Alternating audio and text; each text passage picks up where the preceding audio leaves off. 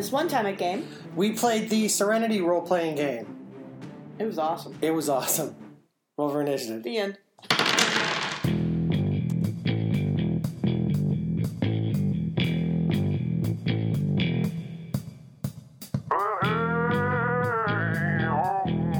So, I'm not saying that that was the worst intro ever, but it was the shortest. It, yeah, definitely.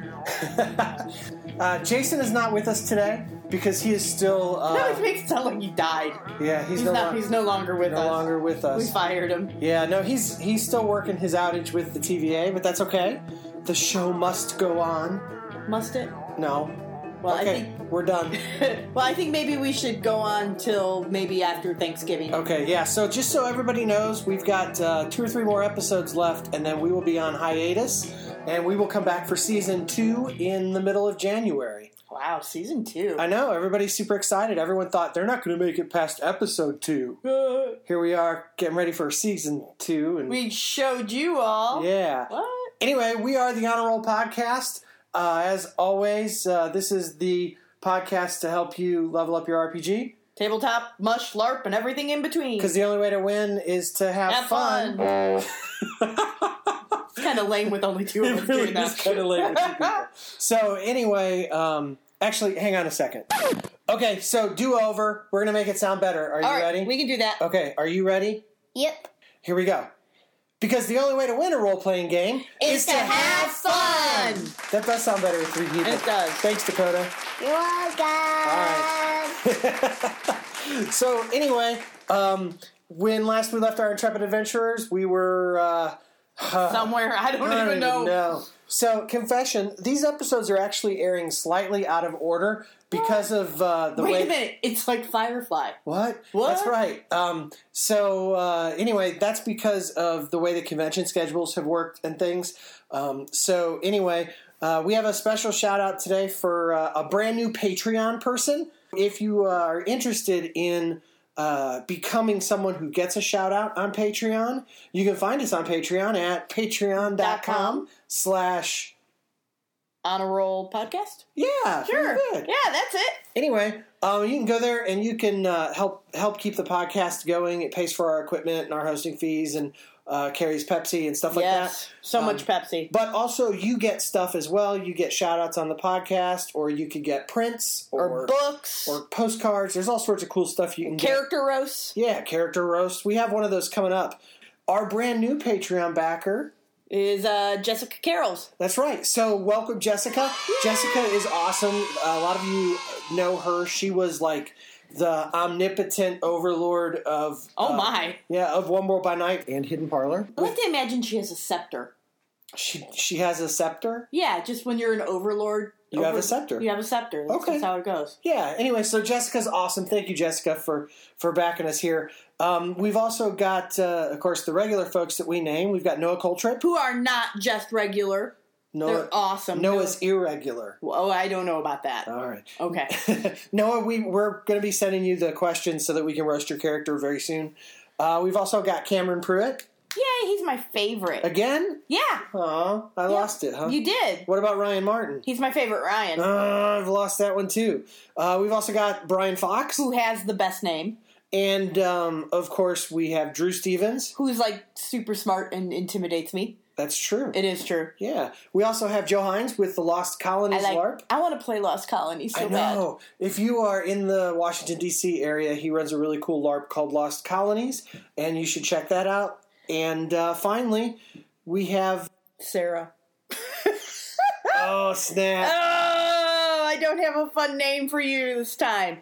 All right. All right, we'll just... It's just just Sarah. Yeah. Just Sarah. I'm sad now. I'm sorry. All right. All right, we should go do something to cheer you up. All right, well, we had the really cool honor of meeting the gentleman who actually wrote the Serenity role-playing game. What? It's like this all ties together. It's so weird. I know. We've got a really cool interview with Jamie Chambers that we recorded at Post-Apocalypticon. What? Which is like the coolest name for a little gaming fest ever. Yeah. Uh, and Post-Apocalypticon. It's hard to say, though. It's a little hard to say. Is is hosted by Dicehead Games here in Cleveland, Tennessee in Bradley Square Mall. Uh, and they were kind enough to let us come out and record another episode there. Yes. And so we talked to Jamie about all sorts of stuff and also about stuff that we can't talk about. Yeah, that's true. It was like super secret. That was awesome. Yeah. So I feel like I'm in the know now. So I'm, so I'm going to give folks just a, a little peek inside is that there are a few things because of contractual obligations he's not quite able to talk about. And so you'll notice that we sort of work around a few topics. Uh, but he's very, very nice and kind and was a pretty mm-hmm. pretty interesting interview. So uh, anyway, let's dive right in, shall we? We shall. Yes, we shall.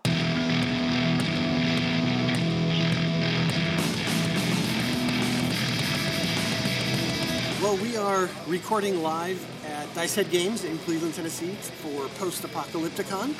We're here a lot. And uh, Jason is not here today because he He's has, not here a lot. He is working. uh, but instead, we're being joined by Jamie Chambers, who is a name you might recognize. Uh, he's worked on a lot of uh, big games in the past. He worked on the, the Supernatural role-playing game and Dragonlance, and he worked on uh, Serenity, and so anyway, he's got a, a long history of lots of cool games. And he's we got played some, Serenity. Yeah, and he's got some uh, some neat stuff. And we've searched for the Supernatural game. Yeah, it's, just, it's, it's a pretty book, but it's an expensive book. Yeah. Some things are really hard to get in the secondary market. Yeah, yeah. Exactly. And I guess it's a ni- a good sign when uh, when it's hard to find a book that's been out of print for yeah. a while. Yeah. But anyway, so welcome, Jamie. Uh, Thank you. You are.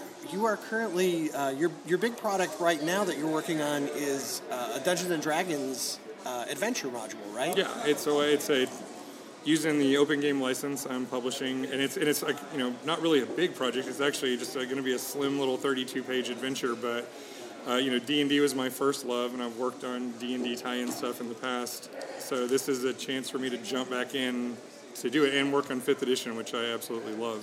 Was was Dungeons and Dragons the first your first role playing game? Seven years old, yeah. Wow. nineteen eighty-two. Nice. uh, there was some guys who lived in my uh, neighborhood who were older kids, and they had like a missing guy and just wanted to fill a, an empty seat, so they just sat me down and handed me a character. I had no idea what I was doing or what was going on. But by the end of that first session, I was like completely spellbound and, and like hooked. Did you ever think uh, one day this is what I'm going to do for oh, a living? Not even a little bit. I didn't even think that, you know, I didn't even think that until it happened, really. I mean, um, but what was cool about it and made it where it was something I got into more was my, my dad was super interested. He didn't have anybody to play with, so he was he had gone back um, he had gone back to a, a technical school. You know, I guess this is he's in his thirties at this point. And he, he was getting um, a certification in repairing televisions and V C Rs and doing like small electronic stuff. And he had gotten in with some guys who were playing, and he was really interested. So he, he bought some books and dice. Couldn't ever get in with the group for a while, but he was interested enough where he just started buying me stuff when he found out I'd played that one time. So when I turned eight, uh, it was eighty-three, and when the Red Box came out, the right. big Larry yeah. Elmore yeah. cover, like he gave me that was my first set that I owned. And then from like there on, I devoured it. I memorized it. I, I played through the solo adventure part and, right. and got really into it. And then over time, I collected some other guys, and I started um, just running. I didn't even run like full adventures. I'd run these like little mini, almost like little combat simulations, and I was almost like testing things out. Right. Until finally, uh, when I was around. It was like, yeah, it was just before I turned eleven when I ran my first you know, like D and D module all the way through. And after that, yeah, that was pretty much set in place. And it was funny enough, that was the same year, too, I wrote a short story and entered the Young Authors Fair. So, like, at eight years old, pretty much what I was going to be doing the rest of my life was solidified nice. you know, in nineteen eighty-three. Did you go to school for, like, like an English major or anything? I, or? Yeah, I have, I have a degree in English uh, lit. And I minored in both history and religion uh, along with that. Strangely, that's like a perfect yeah. combination for, to write for a yeah. role-playing right, game. Yeah, yeah weirdly. I, and that's not what I set out to do. Like, I entered college um, I, originally on a music scholarship. Um, what do you for, play? Uh, piano and okay. voice was, was what I got that for. It was a, not even a big scholarship, but I, I had to eventually give that up because the music program in my school was, like, required a ton of time, of t- time investment because you had... You had rehearsal, and there was performance classes, so I was like, I was spending a lot of time, but it was like only getting one credit hour, because we didn't have a lot of classroom time. Um, right. Yeah. And and so, like, I quickly, and I knew it wasn't going to be a music teacher or anything like that, so I quickly dropped that, and I was going to be a history major, And my original plan was to go all the way through grad school and be a college history professor. Right. And that was like the plan for a long time. But then I started a family in the middle of college, and life happened. And, and then I also just sort of on accident found myself taking more and more English and writing classes until I became a double major for a year. And then suddenly I was an English major with a minor in history. And, and then I also found out I had enough religion and philosophy courses I built up to qualify for a second minor. So you might as well so just I might as well everything. just took it. So I got the weird degree that I totally never planned for. So how did you how did you end up in the industry? Um, yeah, I just... I had started freelancing uh, and working at, right at the end of high school and the beginning of college. And back then, it yeah. was a lot harder to get into freelancing. Oh, yeah. And it was, well, I mean, it was another thing that wasn't part of the plan. But at the end of high school, I just kept noticing that in Dragon Magazine, they kept running these full-page ads yeah. uh, for for an online service called Genie. And this is back before the internet was really a word anybody right. used, but there were online services. So some people had CompuServe, and some mm-hmm. people had this and that. And Genie was what General Electric, they had these servers they used for their business during the day, but they figured, oh, we could run like this online service and we'll make it where it's really cheap to use in the evenings when we're not using it. and and then if you play it in the day, there's like premium hours. So, right. So it was like three dollars an hour, you know, over the, whatever the basic number of hours, whereas during the evening hours, but it was like nine dollars an hour if you'd logged in during the day. It was Isn't ridiculous. It, it's so insane to think back to like the A O L days when like oh, yeah. your internet time was paid for by the it minute. Was, it was literally, yeah, we, we, we Genie we did by the hour, and, and it was like an expensive habit to have. You got so many hours just for your monthly subscription, which was right. only like nine bucks. But if you didn't watch it, you could run up a huge bill, which I found out really quick. Because um, I, I immediately went over there, T S R, uh, the publisher of D and D, mm-hmm. and I was a huge fanboy, obviously, and a big gamer. So like I was finding out, oh, this is a place I could go and interact with these people and, and do stuff. Well, in that first month, uh, I ran I ran up an over three hundred dollars bill on my mom's credit card. Oh, no. Which she was not pleased with, and I had to work that off and, and wow. pay her off over time. But what happened in that first month, I was so enthusiastic, jumped in, that um, I found after only being there around for like six weeks, I got elected the president of the very first uh Uh, online-only R P G A gaming club. Wow! Because I'd already joined the, the R P G A, the Role-Playing Game Association, which, like, younger listeners may not even know what that is, but that was the, like, not just for D and D, but for role-playing games in general. It was the organized play program that was just across the industry. And there were, you go to any convention or whatever, and you could play in these special tournament games yep. for everything. And, and even though the R P G A was a non-profit run by T S R, they considered it a thing for the industry. So you could, games even by their competitors were supported right. in the R P G A. So jumped into that. I got, so I suddenly like found myself president of this gaming club. And we had, I think at the beginning we had something like, like somewhere around sixty to seventy members, and it grew by the, by the end of my term we had hundreds.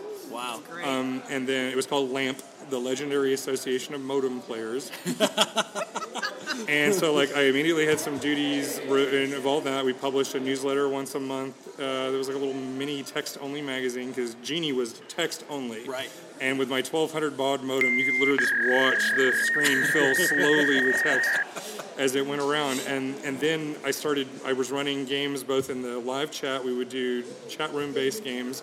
And we also had games that were played on the message boards. And I was, like, running and playing in, like, several of these all at the same time. And then uh, when I was doing all this stuff, I guess uh, Dave Gross, who at the time was the editor of Polyhedron magazine, doing other work for T S R, and since then he's went on to do a bunch of stuff. He right now he's been writing a lot of Pathfinder novels. He's really jumped over to the fiction side and is doing really well. Yeah. But Dave saw me, and he one of the things he had to do was he was kind of in charge of the whole T S R online thing, and so he saw me. I was a nineteen-year-old kid, and he's like, I can get this kid to work for free. Right.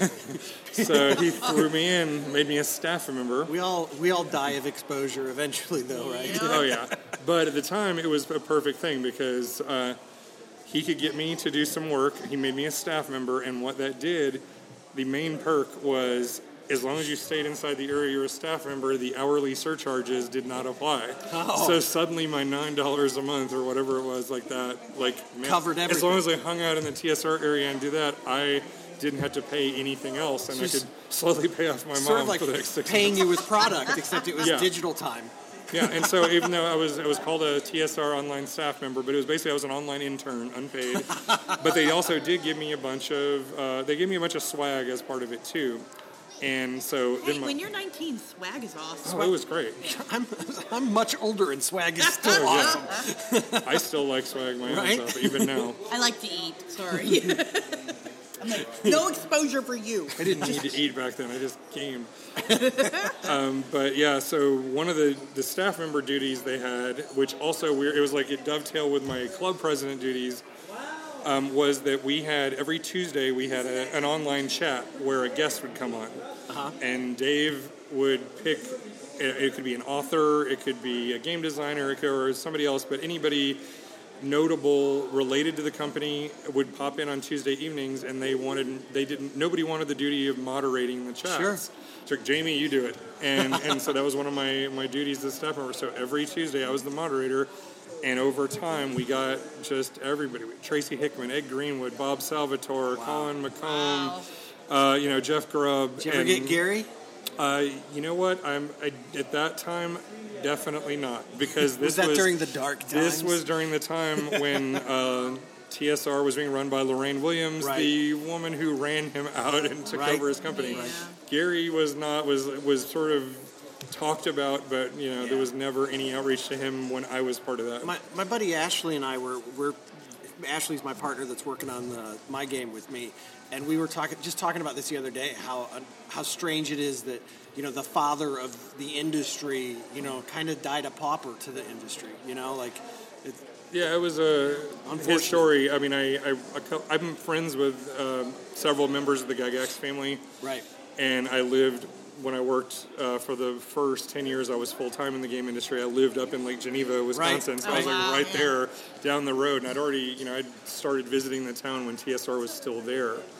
And I was friends with a bunch of people in the building by that point and who'd worked on stuff. But yeah, it was this weird time uh, where I met Lorraine during that period when I started going to Gen Con as a member, you know, of this T S R online thing. And I got just, I sat at a... Uh, It was an R P G A uh, membership breakfast, I think it was. And I, I was sitting, because by that point I was friends with several of the T S R guys. And there were like, the whole room was filled up, the tables were all filled up, and there was a couple empty seats at our table. And they were like, should we invite Lorraine to sit with us? We're like, I don't know, we don't really want to do that. But it's like, but if she, if, if we're like... if there's empty seats and we don't offer her a seat, we're going to look like jerks. That's worse. And, yeah. and then the, she's going to come down on us, and they called her the Dragon Lady. And so they're, so they're like, hello, Lorraine, why don't you sit with us? And, and this this woman, same down, I tried to make small talk with her, and she clearly had no interest. In, and I and I found out, yeah, talking to everybody, that she despised the very customers that she sold to. She had no right. res- respect for gamers or, or anything at all. She had her own kind of agenda for the business side of things, but she wasn't part of our hobby. She was just part of the business. Right. She didn't have the love. Yeah, like yeah. her like her brother, Flint, actually had some real love for the gaming side of things, but yeah. Uh, yeah. Lorraine did not, and she was. I, my my uh, several interactions with her were all deeply unpleasant, and I did not like her. Sure. And then yeah, it was also you weren't yeah, alone. Yeah, I, was, there's lots of stories out there. And that was one of the cool parts. Like you know, I was such a company guy. I mean, I was such a fanboy of T S R, and I, was, I you know getting to be a small part of it. You well, know. you were raised in yeah. it as it was growing. Yeah, so. I mean, I was like I was that kid who. I opened up Dragon Magazine. I was seeing all these names, you know, all the time, and then later getting to know some of these people. Yeah. And so I was so huge that when Wizards of the Coast jumped in as this competitor, like, I, to this day, not that everything is Wizards now, obviously, but I never played Magic when it was first round and every other geek was because I was like, well, that's the competition. I'm going to play Spellfire. Right. and, and, you know, now I, I'm friends with and I've worked with Jim Ward many times, who's the designer of Spellfire. Right. And I teased him, like, uh, when... Uh, I did some freelance work with his uh, company, Fast Forward Entertainment, that was around for a while in the in the two thousands. And there was to be a joke at the company meetings. I would, when I was done with my turn speaking and making suggestions, I would knock on the table, which was one of the Spellfire yeah. end of turn deals and right. and everything. It's like, and, and I got tons of free Spellfire cards this first two years uh, when it was out that are uh, less than worthless. Right. Whereas if I could have gotten in on nineteen ninety-four era early Magic sets, I would have yeah. doing a lot differently. But anyway, so like I was, I, I, I just kind of had this anti-Wizards of the Coast thing for a while. When that when I first learned about the buyout and everything, I was just like, oh god, they're going to do this. And yeah. They're, they're going to make D and D into, they're going to do a D and D Magic the Gathering thing, which never happened until literally right. just it now. Got took, them, it took them, what, fifteen years? Yeah, well, way more than that. Is it, yeah, I, I don't remember exactly. We're talking. When, we're now talking about a twenty-year It's been twenty, okay. Jump, because it was like right there in the late nineties when yeah. the when the yeah. buyout happened, and then it was a couple years before Third Edition, you know, finally got right. released. But when I finally learned that, you know, immediately, like Peter Atkinson was like, I want to bring back Greyhawk and make it kind of the default D and D world. We're going to bring Gary back in. We're going to bring some of these old creators back into the fold and, yeah. and make D and D cool again. It won me over pretty quickly. Yeah. So, and they really did. I, you know, I was. Yeah. We were. Uh, I, I was just reading just yesterday. Uh, an article came out where they said that for like the fourth year in a row now, uh, Dungeons and Dragons is is up thirty percent in oh, yeah. sales, and so like. You know, D and D is having a giant explosion, yeah. which is one of the things where it's like when I, I mean, I was going to do it anyway uh, when I, the open game license finally got released for Fifth Edition because right. I was just waiting and waiting because I wanted to do something. But even when I, I've, right now, the adventure that I'm about to go to press on, I did an early access version. And this is one of those things, um, I had taken my daughter with me out to a little convention in Austin, Texas called Chupacabra Con. Oh my gosh, that's that the best name ever. Awesome. It's, a, it's actually a, an amazing convention. I totally recommend it, both because the staff uh, and people who run that show are, are really amazing. And for the size of a hotel show with a couple hundred attendees, they spend a lot of money bringing in guests from all hmm. over the industry, really right. notable people. Uh, Savage Worlds fans are probably the happiest because they really, I mean, they're right there in where some of the Savage Worlds people are, and they have right. a big contingent there. But even outside of that, just they have a bunch of D and D people, a lot of really notable names, and they, they bring everybody in. It's a great show. But I had some downtime, and I was sitting there at my table, and I literally just had a couple of pieces of information. I sketched out this thing, and I wrote, I, I would usually run that first version of that dungeon the next day. So, like, I wrote it on Saturday. We ran it on Sunday, just a quickie little version, just based on one page worth of notes. And that's one of the things I love about D and D Fifth is right. how easy it is to just do do things quickly and improv it and, yeah. and jump in. So then I, I printed this early access version that I've got now. It's only like sixteen pages long. And I, I went to a print-on-demand thing. I printed one hundred copies. I was going to take it with me to Origins and a few other things. And I figured I would be selling through this for like two years and then would figure out what I would do with it. And it's like I quickly sold out of the one hundred copies, and I've gone back to the well several times now. Wow. And this little thing that it was just an afterthought, it's like, wow, D and D is really, like people mm-hmm. are just seeing that there's a fifth edition compatible thing and jumping in on it. Right. Well, they said that last year is the, the highest selling year of Dungeons and Dragons in its forty-four year yeah. history. And then right? when you actually look at what some of those numbers were in the eighties that they were doing... They it's were like, doing that well. That is crazy. yeah. And, and for the longest time, you know, like Wizards of the Coast, they bought, where Hasbro bought Wizards for Magic. I mean, that was right. the brand that right. they wanted. Like, within weeks, the Magic logo was one of the core brands up on the Hasbro website. Like, that was obviously what they did. They focused on that. And ever, and the D and D group has always had to fight for its place in the company yeah. and, and over and over again. And, and I was really worried that fourth edition and, and some of the disappointments they had there right. might kill it or force them to sell it off sure. or, or whatever. It was pretty painful. Yeah. They, they yeah. said that, uh, I mean, fourth edition is kind of like, you know, when when you break a bone and it and it sets improperly, you know, like that was three and three five, and then yeah. sometimes you have to re-break it to set it properly, and I think that's fourth edition was the re-break. Yeah, fourth you know? edition I have very mixed feelings about because like when it first hit, I kind of jumped on the hate train with a lot of other people, like, right. oh, this isn't my D and D. And it's weird, it's like only toward the very end of fourth edition being around, I came to appreciate it. And it's like, my, my thing is, I think fourth edition is actually a good game, and it wouldn't have gotten so much flack if it hadn't have been called Dungeons and Dragons, because right. it's like, it, it didn't, it, it, it deviated more than any other edition yeah. from the previous versions of the game. It was completely incompatible. Yeah. I think they were trying to reinvent the wheel a little yeah. so that when Fifth came out, you know, eventually they would be able to take what they learned and go back to the roots and, and make a yeah. better better game. Well, but with Fourth, I mean, they made a really good game, and I could see the things they were trying to do, but what they But so it was like, to me, it's a good game, but a bad business decision. So they simultaneously like alienated all the people. And when you realize the timetable, like, you know, D and D Third Edition came out in two thousand, right? three point five came out three years later, yeah. And then you know, and then Fourth Edition came out in two thousand eight. So like already people are being asked to invest in new core books right. back to back, yep. And then suddenly you're like, oh yeah, your existing characters are kaput. Oh yeah, you're in the Forgotten Realms. Yeah, we're completely detonating the timeline. Right. Although everything you were involved in, doing this and that, and it was like it felt like they wanted to get this new group of customers, yeah. and didn't care much about their old ones. Right. And meanwhile, and then because of the open game license, they literally handed the golden ticket to Paizo, right? Who just literally were like, oh, well, you can just literally publish a newer update to third edition and mm-hmm. just keep on trucking. And then they could just open welcome this giant pool of customers with right. open arms. And that's why Pathfinder ruled the roost for yeah. years. Yeah. And now they're going through a, a second edition shift, and they're meeting the same difficulties. It's, it's very, and, and it's like I totally, when when I heard that, you know, that they had said uh, that they, you know, I don't even remember where it was stated, but I know there was an understanding among Pathfinder fans that they would never do a new a second edition, right? And that was like this thing. So like I know some people who felt as this total betrayal, yeah.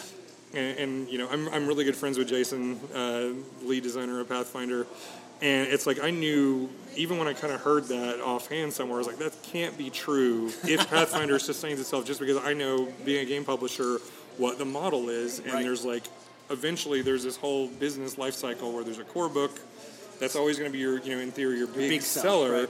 And then supplements and adventures are always going to be kind of diminishing returns. Mm-hmm. And it's like when you look at the amount of material that, that Pathfinder cranked out, you know, to this huge market, it's like, you know, it's like eventually, you know, each after years, even with the huge fan base, there's going to be less and less stuff. Right. People are going to buy it. You have to. I have a, I have a the guy who run. Well, he hosts it now. Uh, it's a different D M, but I play in a Pathfinder game as a player. That I'm having a blast in playing as a barbarian. But the the guy who hosts it, he has a one of the Paizo subscriptions, so he is he's a giant library in his game room that has everything. And, but even then, there's stuff that he hasn't even touched. And as a huge fan, there's just so much material. You look for that. So it's like inevitably there would need to be a point where you'd need to clean it up, but both in right. terms of just wanting to have a good entry level, where it's like, here's a, a good core book that incorporates all this stuff that we've learned. Right. And two, just to ha- get core book sales. Like after yeah. so many years, you're going to need to relaunch a game just right. to keep it alive and, and keep that business side of things. And and gaming trends yeah. really change too. You know, I mean, yeah. now the, and I don't know how much uh, the new edition of Pathfinder takes this in, but you know, now like collaborative gaming is a thing. Yeah. You know, this idea that players have power like the D M does. Like, you know, that was, yeah. when, when I started playing, the idea that Back the storyteller, the yeah, the D M and the storyteller, he was God. Mm-hmm. That was, he wrote the book, if there was a book. He was it. You know, and, or he read the book. Right, and it's just, it's not that way anymore necessarily. I always say this with a huge grain of salt, like, I don't, I never really innovated anything in the industry. I feel like I, I stole a bunch of stuff from different places, like different ideas I lifted over the years, and a lot of it's like that. And so I don't necessarily, there are true genius game designers out there who come up with completely new ideas or brand new takes on things. I think I... have like absorbed by osmosis all these different games I've played and seen and and popped in new ideas here and there. But one thing I had done in previous games was uh, was kind of have this sort of idea of storyteller points or plot points or fate points, depending on which game you're playing, right. that give the players a certain like currency they can use and they can spend it to affect things sure. in the game. That could either be a game mechanic thing or a story thing. And then later I see that, even in fifth edition, when I saw how um, inspiration works. Right, right. And, and, and it was John like... Wick did, John Wick yeah, did it in yeah. seventh C. Yeah. They were a little drama, drama. Yeah, there, there, drama there's there's tons of things. And those have been going on. Like, I mean, you go back to the Ghostbusters R P G, you're in West End in the eighties and saw some of that kind of thing going on. So it's not a new idea. But what I thought was cool is, like, you know, in previous games, like I had done, where it's that idea of... Like if you go back to GURPS, you know, you could you could you could customize a character and have all this stuff, and it would give you stuff and for character creation where it's like, oh, your character has this phobia or your character has this thing, and some of them are purely role playing stuff. Right. But they would still give you all these character creation bonus points, and then a player might just sort of forget about it at the table, and if the D M, you know, the G M isn't reminding them, they won't do it. And you know, my solution to this, which I don't even think I was the first person to do this, was to literally have the, instead of it be an advantage at character creation, the player basically gets bribed by the game to play this stuff. So, right. like, when you play your phobia of, you know, rats or whatever it is, then you the the G M will give you some points you can then right. use to spend on other stuff. And it's like, when I so when I saw that on Fifth Edition, you know, it's like you literally can get advantage for playing your character's flaw. Right. I was like, I've seen this somewhere before, because yeah. I've written yeah. something like this somewhere before. Or, you know, when I saw when they, the very last version of Star Wars that Wizards of the Coast did, they, they had a whole thing where vehicles and ships are treated similarly to characters and have their own traits and have their own... Right. And basically mirror the sets. Like, oh, yeah, I did that in one of my previous games, too. Which, once again, probably, you know, I've seen somewhere else. But yeah. Uh, so, yeah, oh, there's these different trends coming around. And that whole idea of, of players having... some agency, there would be game mechanics that yeah. allow them to insert things, even in the story side, right. is, is very cool, and, and I, I like that kind of stuff. Yeah. yeah, and I struggled with it at first. It was, I mean, oh, I, it was terrible. Oh, he complained so much. I was a little bit of an old school gamer in that regards for a while, but I'm, I've come to, to appreciate it. I'm just not good at it. That's I may be why Fifth Edition. Very quickly became my favorite version of D and D, and I've literally yeah. played them all except for D and D Zero, like the original, you know, the original white box, uh, right. which I never played that version. But I, I go to Gary Con, uh, so at some point I may need to jump in on one of those games, like Frank Mincer or some of those guys. Every once in a while, I'll run a, the the oldest version of D and D right. you can get, and just so I can cross that off the, the box and left. Say that I played played the version of D and D where every weapon does a D six, you know. uh, but yeah, I, I played them all, and so like Fifth Edition, it, it has a lot of, to me, it has a lot of the feel of when I was like running A D and D Second Edition, but with very clean game mechanics, uh, you know, good use of language. Things are very well defined. But at the same time, it has some of this storytelling yeah. stuff uh, thrown in there, and that, that very simple little mechanic there. I know some people don't even use inspiration, and the game can play just fine without it. Right. But I still like having that thing where you do encourage your players to pay attention to what their character sure. is all about. And I even try to go beyond the four like things that are on the character sheet. But if it's something related to a character's past or their, or something, you know, that, that has come up, that is a story or, or role-playing based thing, I like to give them that. That little Benny, you know, that yeah. rewards them yeah, for that. Absolutely, that's awesome. So, A Delve in the Cave is the name of the yes. Fifth Ed Edition. Uh, the Fifth Ed Edition? Yes, the Fifth Ed Edition. The Fifth Edition um, adventure yeah, yeah, that I wrote. Yeah, the adventure that you wrote. So, that, when does when does that come out in its full release? Uh, well, I'm going to should be announcing that officially soon. Uh, okay. It's it's a little late, unfortunately. Um, I've got. This is the fun, the, the not so much fun thing uh, I'm talking about, but I, my daughter uh, had some serious health issues a few years ago. She's, uh, she, so in two thousand sixteen, she was diagnosed with leukemia, um, and basically the entire year I almost lost, like, professionally, because I, I'm the only one in my family flexible enough to have been able to take care of her. Right. Sure. So yeah. she's been doing really well for a few, uh, for That's a few good. years, but unfortunately we got some news starting back in August that her cancer has relapsed, so we're dealing with that. We we kind of announced it to the world just a couple weeks ago uh, that this is going on. So if you're and listening, you need to buy this adventure because because yeah. health problems are, are serious and expensive, and and if if we can help in some way, that's how we can help. Yeah, if anybody's uh, interested in knowing what's going on with that, we we created a website for family, friends, and anybody anybody who wanted to uh, you know. help out and support, or even just want to keep up with the news. It's literally called Fun for Liz, the number four. So okay, uh, and dot net, and that goes to this website where we do stuff. We actually sell some geeky items as kind of fundraising yeah. things there, and some T-shirts and stuff. And uh, at the same time, uh, also, yeah, it's changed my schedule. So like originally, Delve in the Cave was supposed to go to press a couple of months ago and already be out here, and it was going to be out in October.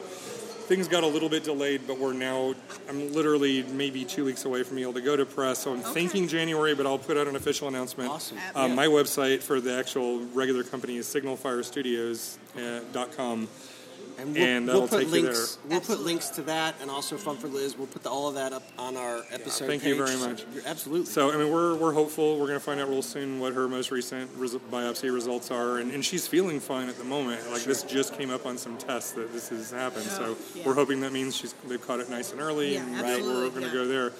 Um, but yeah, delve in the cave. Uh, in It, it's it's kind of a, a, a neat blend. Uh, the, the climax of this adventure is a very old school dungeon crawl. Right. It takes place in a cave, which is, and I made even, like, you can't see it here in an audio form, but I saw you guys it. can oh. see the cover right there. It's very kind of retro. Mm-hmm. Uh, it, it looks the, like an old D and D okay. adventure. And, and I need to ask, because I yeah. walked by yesterday the table that you had set up. Mm-hmm. That map you had out on your table was yes. gorgeous. Yes, it is. And that's I'm really happy to announce that's one of the cool parts about the final version is that color map you saw mm-hmm. is going to be in a poster form bundled in with every Will single copy. Will it be copy. the same size? Yes. Oh, so, it was okay, huge. So I want to just let folks know, because you if you because you can't see it through the podcast, obviously. But, Maybe. Uh, it's not just like a poster with the map on it. It's actually got one inch by one inch squares, yeah. you know, the grid on it for your for your uh, miniatures. So uh, it's bigger than a poster. I mean, it's it's a table sized. And yeah, it's, it's when pretty I awesome. when I first did it, it was thirty a full thirty-six by forty-eight inches. Now we managed to trim it down without without cutting any of the actual cave off, but just by going around the corners, we reduced it in size to where it would work better for a folded thing. And but it's still just a few inches on each side under that. I can't wow. remember the exact dimensions at the moment. In color, um, my artist Ben Mund, uh, he did the color version, and so he's pretty. the guy I worked with. He did the Building an Elder God card game with me. We did the Very Hungry Cthulhu Pillar parody book. Oh, I didn't and, know that was you. Yeah, I've yeah. actually, I've I've seen that. So that's yeah, cool. that was that was one of the early products that we come out with our company, and Ben was the guy totally responsible for that bit of craziness.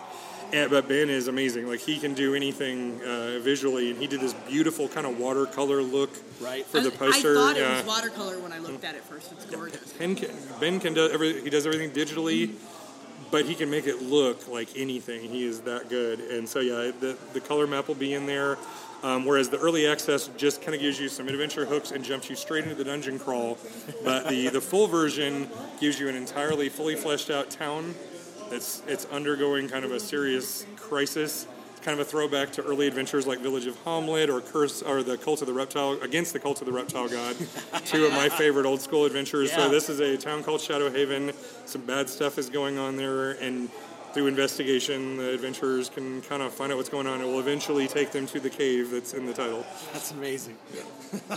So uh, you've got a table of some stuff here. Yeah. Some of the other things you've got on it, uh, you have Metamorphosis Alpha. Can you tell us yes. a little about that? Well, the original Metamorphosis Alpha was... It's an old game. A very right? old game. Uh, it came out in nineteen seventy-six. I was one year one year old at the time. I was two. No, you were you were not born yeah. yet. What? That's not true. That's I'm not trying true. to make you sound younger. Thanks. I bought it. If no. She was three. Three, jerk. So yeah, it was actually the, the the second role-playing game that T S R ever put out after D and D, and uh, and then it was also arguably the first sci-fi R P G ever published. Even though I know there's a really? few other games that contend. I was like, there was a because right after D and D came out, there was this explosion of these early games where everybody's trying to jump in on that. But uh, but I know that at least that was the, the hype was it was the the first sci-fi R P G. But if very, nothing else, one of the first. Sure, yeah. In a and short period of time. It's a mutants kind of game, right? Yes, and actually, what's interesting is it was the precursor to Gamma World, and in fact, I mean Gamma World directly sprang out of Metamorphosis Alpha. But uh, so many people know Gamma World, but didn't even know Metamorphosis Alpha was a thing. Like, and that was kind of my mission when I was going to work on it. It's also one of the few pieces of intellectual property that escaped from the walls of Wizards of the Coast. And that's because, you know, when Jim Ward, he's the creator of Metamorphosis Alpha, and he was a vice president of T S R at the time, and part of his severance package when he parted ways with the company was getting to keep his baby. Uh, okay, and so he owns the rights to Metamorphosis Alpha, so I was able to license it and work with Jim to put out this, which is the Fifth Edition. That's amazing. And so it's, it's going to run. It's using the O G L from Fifth Ed, um, or is it no, no? It's, it's it's Fifth Edition of Metamorphosis Alpha. Okay. So I'll explain this. So the so there's been a bunch of different game systems that have worked with with Metamorphosis over the years, but uh, I wanted to relaunch it for a new audience because everybody I talked to didn't never didn't even hear of it. Right. And like when I read the back of Fourth Edition Metamorphosis Alpha, it literally the like the the the text trying to sell you the book, all it did was talk about how different it was from the previous edition. And it was but like, it did, if you literally had just yeah. picked it up the first time, you wouldn't even know what it was about. It's like, oh, there's a spaceship on the front. Okay, something about mutations. You literally had nothing to hang it on. So, like, my mission was pretend this is a brand new thing yeah. and give it a, a, a new game, new presentation, easy to learn rules and all that stuff so that uh, so that a new audience could jump in on it. And so I designed a completely new rule set that belongs to me. Like Metamorphs Alpha, the property belongs to Jim Ward, right? Um, but the but System twenty-six, the game system, belongs to me, and, it, and it, so Fifth Edition Metamorphs Alpha is the first incarnation of System twenty-six games and that I'll be doing. Hopefully, mini System twenty-six I've games. I've got several in the works already, but uh, so this one's uh, pretty cool. So and yeah, so people who don't know, Metamorphs Alpha is about the Starship Warden. It is a huge generational colony ship that was supposed to take people from Earth to some new world far away, and this is in a in the rules of this sci-fi. There's no faster than light travel, so it would take the, the journey would take yeah. hundreds of years, but, yeah. if not more, for them to get there. So they needed a ship that would hold Families. all life on Earth and all this stuff. It's like some crew and everybody else in stasis, and and literally different decks set up to simulate different environments. So you have desert and jungle and every region okay, on Earth, yeah. and, and all the different forms of life there. So it would go, and then. Something bad happened. Of course. Something in, bad in, always In the happens. Original version, they said um, radiation cloud, but now we've uh, made it even more vague. Just some catastrophe happened that wrecked the ship, killed most things, and then caused all these mutations to happen. And so over hun- the course of hundreds of years, life has gone primitive. Everything, uh, all, everything except but a handful of uh, pure humans are uh, are mutated. And most do, don't do, even realize they're on a ship anymore. Do, do you play the humans or do you play the mutants? You play. You can play anything. You can play. So just because you've been m- mutated doesn't make you like evil necessarily. No, no. In okay. fact, most. I mean, there, there's no concept of alignment on Metamorphosis Alpha anyway. uh, it's it's basically it's a very much a game of survival and exploration.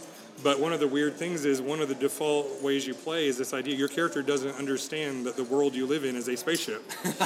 You would literally, you could be from some primitive tribe and go off on a quest and eventually hit the wall at the end of the world.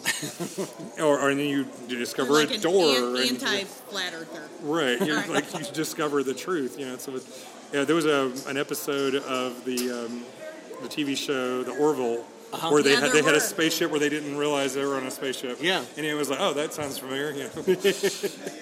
and, and and wasn't a new idea with Metamorphosis Alpha either. Sure. There was a novel called it's called I think it was called Nonstop in the U K and Starship by Brian Aldiss here in the U S. But it was a similar kind of setup right. where it was like a big ship that got wrecked and they they didn't realize they were on a spaceship. So anyway, yeah, you can play. Straight, regular, well, straight humans. I didn't mean it like that. I meant pure, non-mutated humans. We don't care if you're straight or not in the end. Um, and then uh, mutated humans. No one cares about sexuality in space. Yes. Yeah, Metamorphosis Alpha could get really weird if you wanted to get into sex. Yeah, mutated animals, mutated plants, and then theoretically, I was going to do an expansion uh, that had androids and robots. And honestly, it wouldn't take you a lot of work to take the rules even in the core right. book and play uh, an artificial character sure. using the rules we have already in there. So, and, and one of my selling pitches for, for M A and why it's so cool is it's like, it's got the exploration and action kind of stuff you'd see in like D and D. Right. Because like, a, like even Gary Gygax called it a floating dungeon in mm-hmm. space, like this massive thing. And then it's got all of the uh, like superpowers and mutations from like the X-Men or other comic books. Right. And then you've also got, and then the third side, you have got sci-fi elements. You've got robots and lasers and and crazy like super advanced tech. So and it could really mash be them all up. Whatever game you want it to be. Oh yeah. And so and you can play different styles. And then there's like you could play as just a primitive, or you could be one of the crew members that was in stasis, and you wake up, and suddenly you're on the ship, and all this right. lunacy is going on all around you. And I liked that the because that's the core book on the table, right? Yes. It's not real thick. I mean, like It's a full book. It's one hundred sixty pages. But and it's that's, not like three hundred, you know? No, or nine hundred. Yeah, I, I deliberately, for one thing, I wanted it to be price accessible. So it's mm-hmm. like I wanted to be a twenty dollar book. Right. And they give you a core game. So you've got character creation, full rules, um, sample characters for people who just want to jump in right away, and uh, full, uh, starter adventure. That's great. Which... I- The, my favorite adventure title I ever came up with, uh, which is The Petting Zoo of Death, which is the starter adventure. In I'm in. That's awesome. Now, the uh, the System twenty-six, is what, what sort of dice do you use for that? It's all D sixes. Cool. And it's a dice pool system. That was also part of the idea going in. It's like, let's just you know use stuff that people would have access to and make it really accessible. And so it's a dice pool system where... Uh, without really trying to explain too much uh, about it, the, I, the basic idea is your character is defined by how you are either above or below average. So if you, anything that you would just kind of, you're middle of the road on is not even on your character sheet. Right. And in System twenty-six is almost like a quick code for the core mechanic of the game, which is if it's something you're neither good nor bad at, and there's no reason why you can't try it, roll two six-sided dice. Right, okay. And then you, and then depending on how well you roll, it is like how many successes you accumulate. And and and then you all you need to worry about is how good or bad you are at something, if it's on your sheet. Otherwise, you default to that two six-siders. And then it's just, you know, whether you're trying to do something that's easy, average, or hard. And that basically, there's one simple understanding of how that interpret that dice results kind of informs the rest of the game, builds off that. Right. So it's something you can learn. And there's a little player rules section in the beginning. It's like five pages long. That's the only thing that a player needs to be familiar with. The full rules chapter is really something only the, the game master needs to worry about. That's awesome. Actually, we call and we call the game master referee, and Metamorphosis Alpha is a throwback to the original edition, because in all those like old early seventies R P Gs, it's all about you know the, the referee this and the referee yeah. that. Right. That's awesome.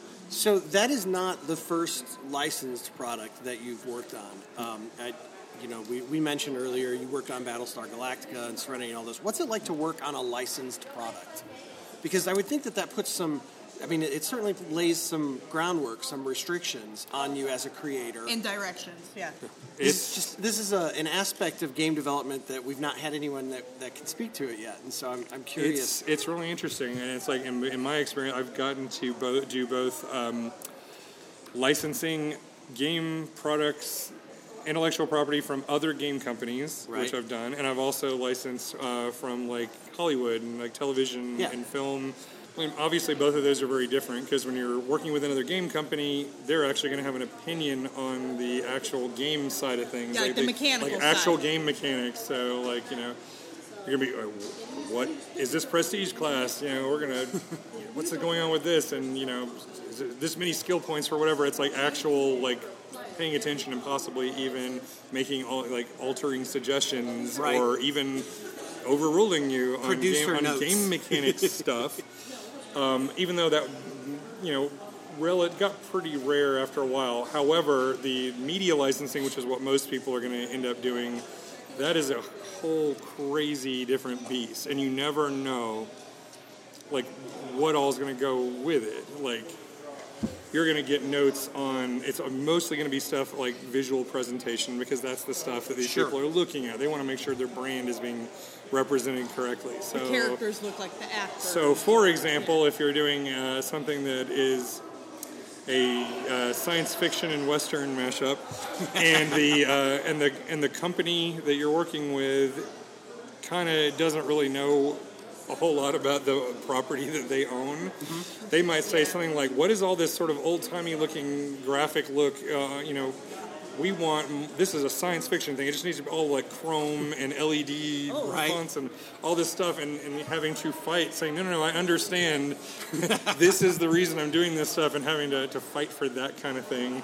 Right. Uh, and then and then just stuff like, you never know how, it's not, there's like how many different contracts are all bouncing off of each other. Right. So, for example, different actors on a show or movie their might have might their be. own rules about how their images are supposed to use. So, for wow. example, I was doing one product where one particular actress, she had uh, in her contract, a completely different from the entire rest of this cast, where she had to have individual approval on any of use of her image wow. on anything. Oh my goodness. So so separately from everybody else, she had to write a sign off. Even though all the images we used were already pulled, they were all from licensed images, right? Like, like we were already given the stuff that was okay to use, right? But she still had to have a, a chance to look at it again.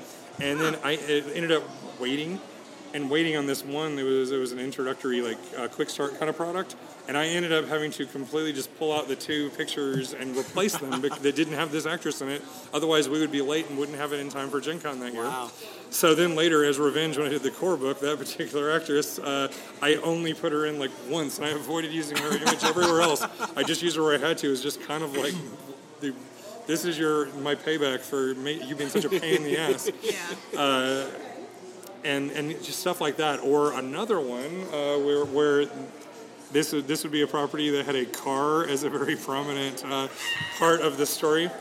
And it turned out that in with this particular licensing deal, that while the, the this model car was approved um, by Chevrolet to be used uh, in the show, but any book any any book or secondary licensing, the car was not allowed to be used. Or, you're, or at least you're not allowed to see much of the car. So we're like, we're only allowed to use this much percentage of the car in any shot. Oh my so goodness. Like you could see its fender. So, so literally it's like, and then I'm looking through these pictures that I was given to work with. And like, and it's in every there's a picture. car, there's a car, there's a car. And I had like, to I like, I can just crop it. I had to, I literally had to oh, crop in where only a little bit of the car was visible. That's so crazy. And my original cover design was two guys and a car. Right, yeah. And yeah. I had to cut the car off the cover and wow. really redesign the cover because the car wasn't allowed to be used. That's fascinating. It was, and it was like one of those things I never would have predicted that, and it's and it's just weird stuff like that uh, that, that I would pops think that up. Would be like promotional for the.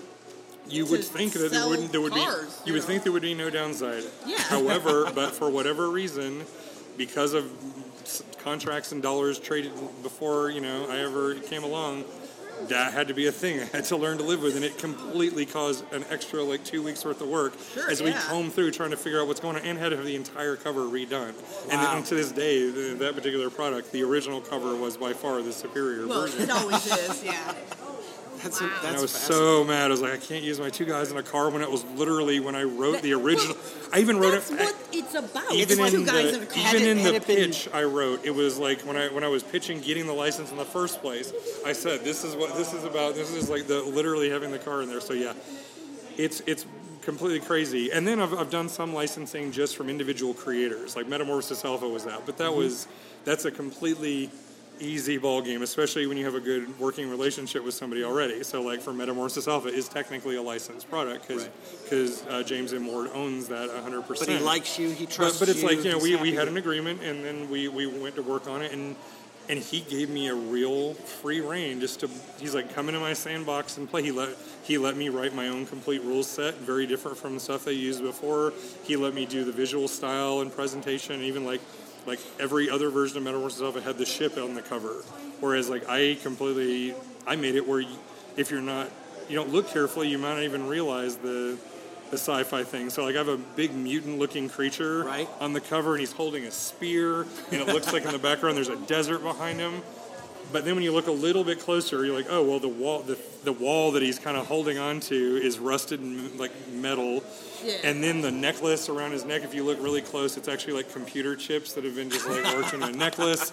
And then if you look in the desert, there's kind of, like, a grid, like a holodeck-looking thing underneath sure. the desert. It's like, so it's like there's almost like a visual Easter egg. Oh, there's more going on here than meets the eye. And so Jim let me just play around and do whatever he wanted. He looked over everything and, and gave it a... But he, his, he had... barely any notes at all. Really? That's um, he just kind of let me play. His, I mean, we'd already worked together, and so he trusted me.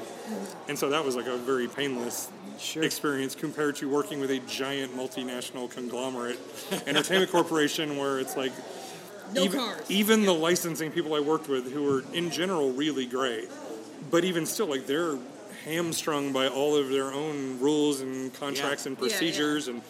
You're having to make sure you upload files to them and give them weeks to review stuff and come back with notes and corrections, and and then if and, the, and it might be approved with corrections, or it could be approved Uh, or it's like not approved. You have to resubmit the entire thing and have to have them look it all over again. Do they at least tell you why it's not approved? Like, do you yeah. get notes? Yeah, they, they, they always they would always give you something to work with. It's like not approved for this reason, and it was either make this change and we trust you to make the change and you can go ahead and move forward, or you have to send it back. But then the problem was half the time, even though there was like a window of how long an approval process would take, but sometimes it went longer. Right. And the way the, the licensing contracts are written, if you are the licensee getting this rights to work on this stuff, you basically bend over and, and take it however they give it to you. Even when they break their own rules, right. you, they, yeah. they have all the power in the relationship. And the contracts are terrifying. They're over thirty pages long, and wow. literally every clause and subclause is like, this is how if we decided we can just completely explode this deal and kill it, and you don't know, you don't get any money back. And wow. Wow. It, it's basically... It, all this stuff that basically never, rarely comes up unless there's a huge dispute, but it basically gives them all the power where if they ever needed to, they could just kill your project like just that. Just move on, yeah. right? Yeah. That's amazing.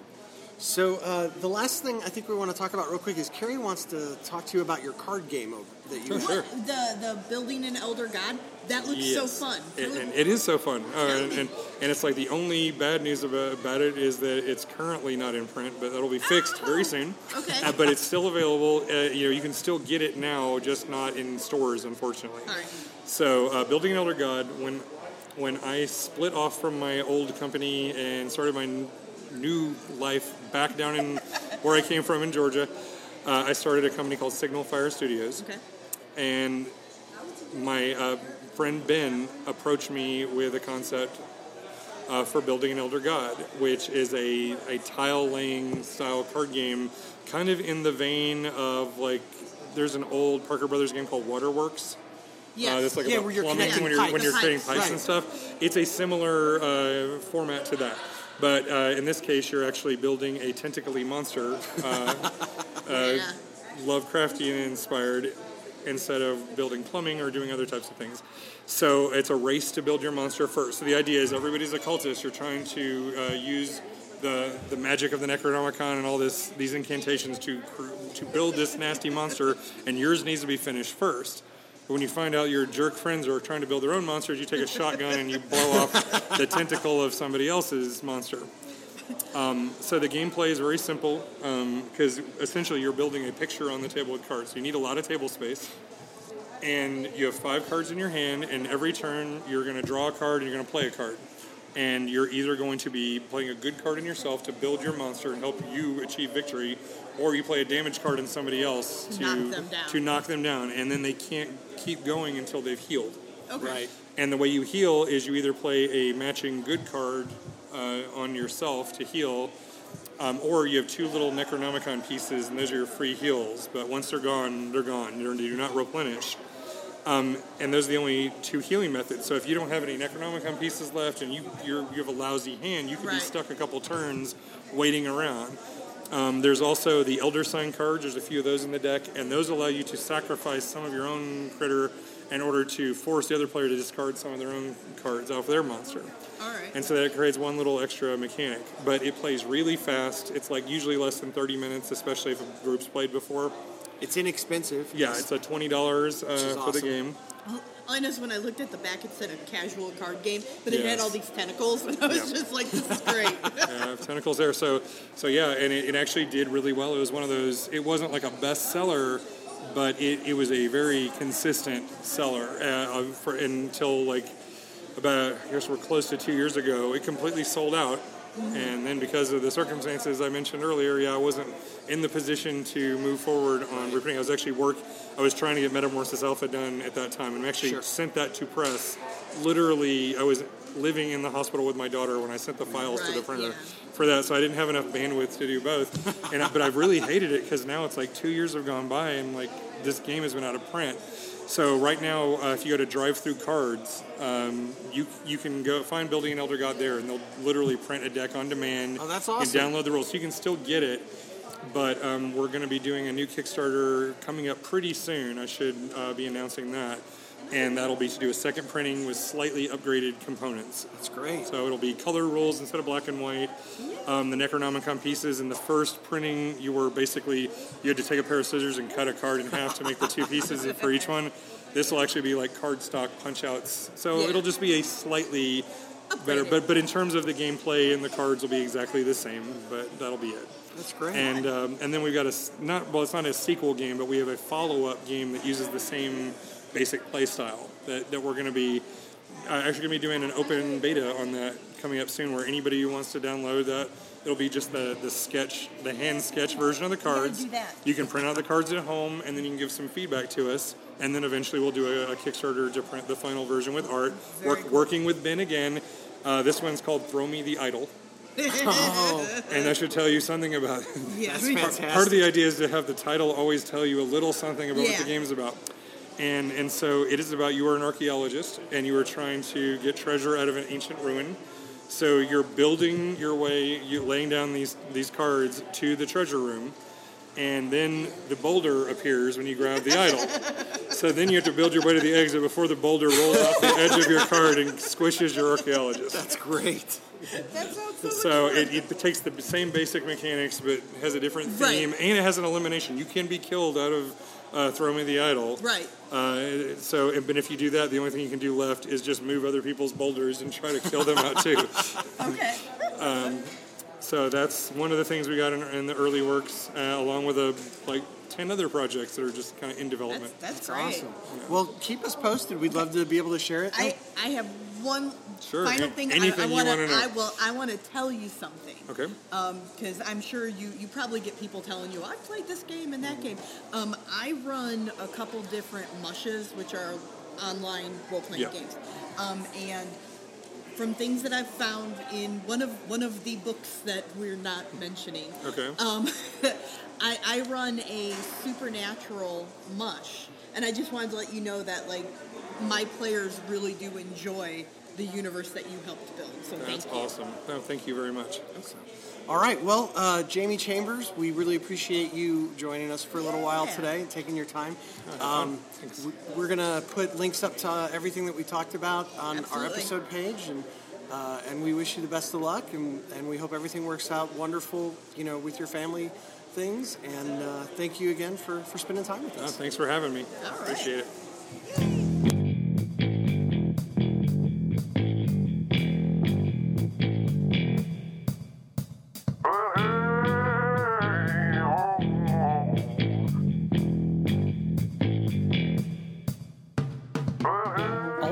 Opinions expressed on the Honor Roll Podcast belong to just those who are here on the podcast and nobody else. All of the music is courtesy of Kevin MacLeod at incompetech dot com.